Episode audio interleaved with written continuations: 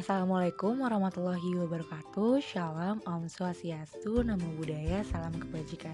Hai semua, gimana kabarnya? Semoga kabarnya selalu baik dan sehat selalu ya. Jangan lupa untuk banyak makan, makanan yang enak, makanan yang sehat, istirahat yang cukup. Sering Sering-sering olahraga walaupun cuma sebentar juga gak apa-apa. Pokoknya jangan lupa untuk selalu jaga kesehatan Baik itu kesehatan fisik maupun kesehatan mental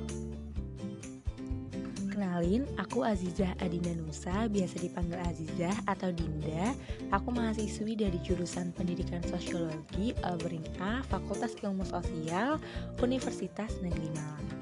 Nah, podcast kali ini bertujuan untuk memenuhi tugas mata kuliah yaitu pengembangan sumber dan media belajar sosiologi yang diampu oleh dosen Bu Seli.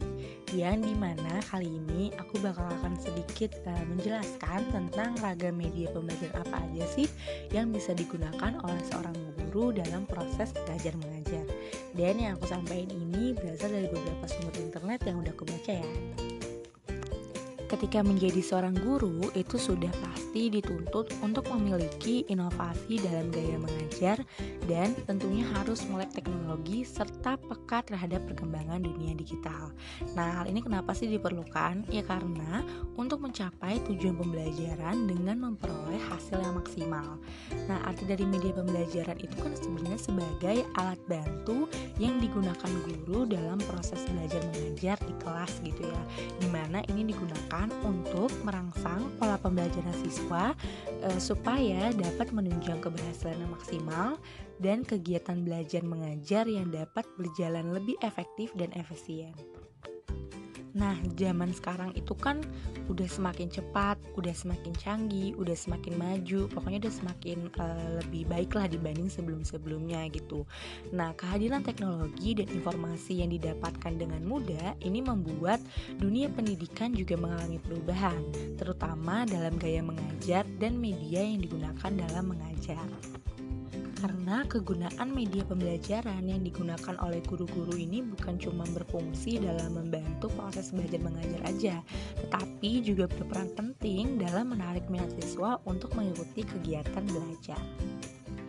Nah, tentu banyak banget ya media belajar yang bisa digunakan guru ketika uh, mempresentasikan kepada anak muridnya atau ketika dalam proses e, pembelajaran gitu ya.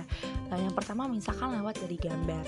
Nah, gambar ini bisa menjadi salah satu bentuk media belajar loh karena e, gambar ini kan sebenarnya jenis media belajar visual yang di mana ditujukan untuk e, menampilkan berbagai jenis gambar untuk memvisualisasikan materi yang ingin disampaikan kepada siswa nantinya. Nah, gambar itu kan bisa dalam bentuk foto, lukisan, sketsa, atau gambar-gambar dari majalah, koran, uh, selebaran, dan lain-lain sebagainya. Atau pelajaran-pelajaran tertentu yang biasanya menggunakan media belajar dalam bentuk gambar yang mempermudah materi pokoknya nanti ketika disampaikan. Nah, ketika seorang guru menggunakan jenis media pembelajaran e, gambar gitu ya sebagai media visual diam, tentunya ini mempunyai beberapa kelebihan. Di mana ketika kita menggunakan gambar, ini akan lebih konkret, lebih realistik dibandingkan dengan media verbal. Serta e, kalau kita gunain gambar ya, itu tuh lebih memperjelas suatu masalah dalam bidang apa aja, baik itu di usia muda ataupun e, di usia tua. Dan ketika kita menggunakan gambar juga, ini tidak memerlukan peralatan khusus dalam penyampaiannya kepada siswa. Selanjutnya bisa banget lewat papan flanel. Guru bisa banget membuat media belajar berupa papan flanel yang merupakan media belajar visual yang efektif dalam menyajikan materi pembelajaran tertentu.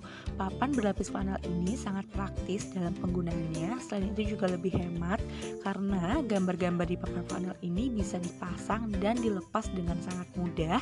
Jadi bisa dipakai berkali-kali saat menerangkan materi-materi lainnya lewat papan funnel ini bisa banget uh, cepat menarik perhatian siswa-siswi saat proses pembelajaran sehingga lebih semangat untuk uh, mengerti materi yang disampaikan. Selanjutnya masih di jenis media pembelajaran, media visual diam itu ada lewat diagram dan bagan. Jadi seorang guru bisa banget nih menggunakan media belajar bagan uh, yang berisi tentang gambar-gambar, keterangan-keterangan, daftar-daftar dan sebagainya. Bagan ini digunakan untuk memperagakan pokok-pokok isi bagan secara jelas dan sederhana.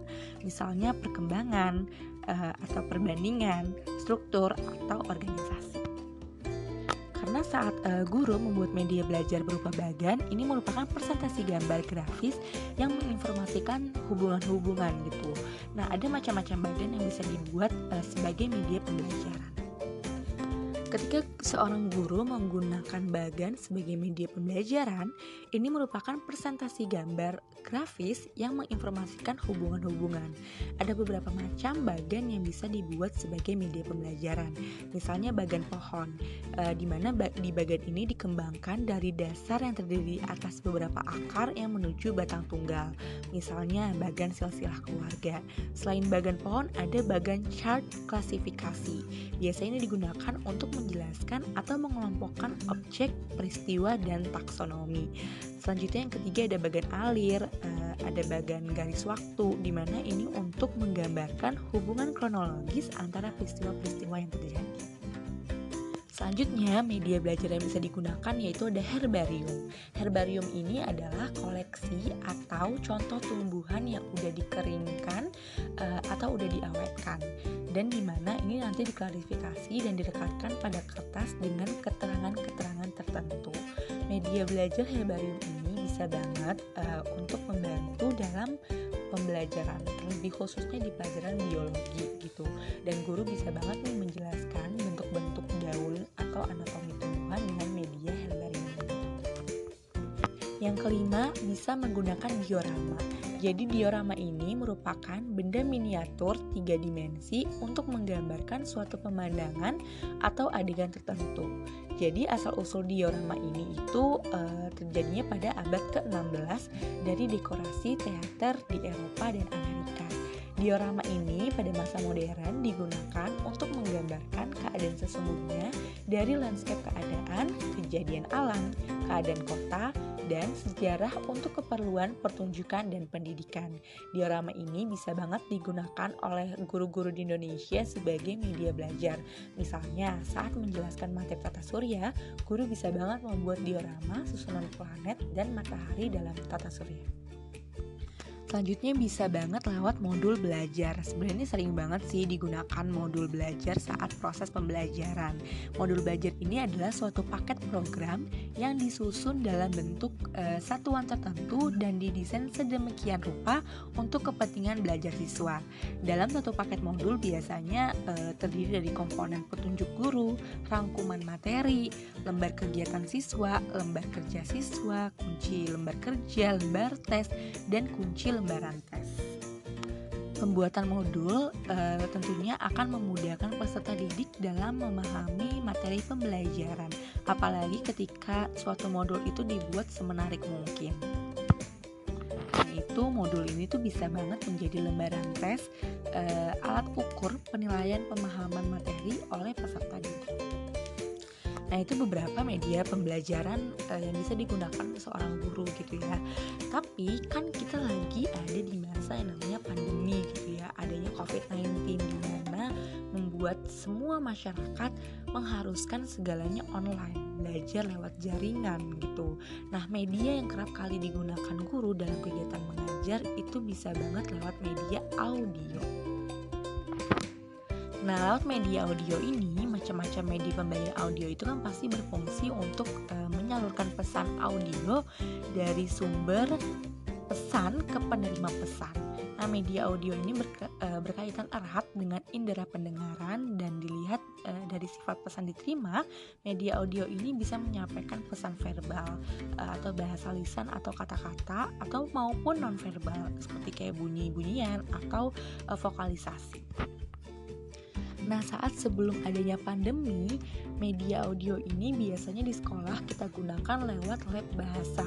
Tapi karena adanya pandemi seperti ini, media audio yang kita bisa gunakan dengan secara jarak jauh lewat jaringan secara online bisa banget nih lewat podcast-podcast kayak gini ataupun lewat radio karena jenis media pembelajaran audio tape ini e, baik untuk siswa yang sedang belajar mendengar atau e, bisa digunakan sebagai pengisi waktu saat menunggu, e, mendengar sambil melakukan mobilitas atau sebagai kegiatan-kegiatan lain dan merupakan alternatif bagi siswa yang mungkin kurang senang saat membaca, kurang senang atau kurang cepat menangkap saat dia belajar lewat baca. Nah, lewat audio-audio kayak gini bisa banget loh sebagai jalur media belajar yang menyenangkan.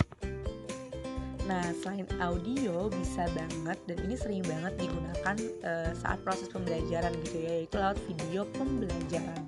Video pembelajaran ini merupakan media yang menyajikan audio visual yang berisi materi materi-materi pembelajaran seperti konsep, prinsip, prosedur, teori, aplikasi pengetahuan yang di mana ini berguna untuk membantu pemahaman siswa terhadap suatu materi pembelajaran yang akan diajarkan oleh guru.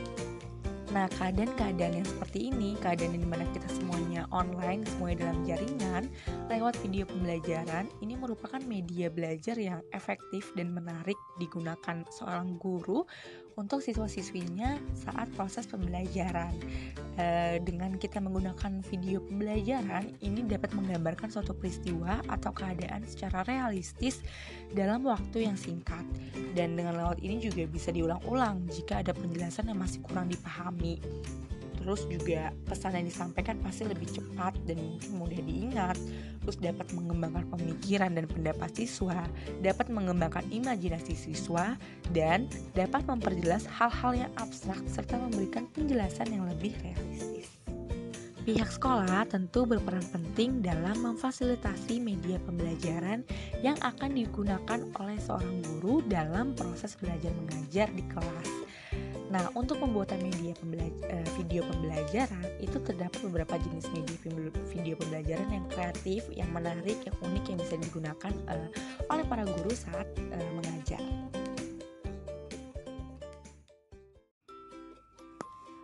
Yaitu uh, media pembelajaran lewat video pembelajaran yang menggunakan PowerPoint di mana ini sering digunakan oleh para guru saat menyampaikan materi kepada peserta didik uh, lewat PowerPoint uh, di mana ini dibuat lebih menarik sehingga para peserta didik itu lebih semangat untuk menerima materi dan memahami materinya.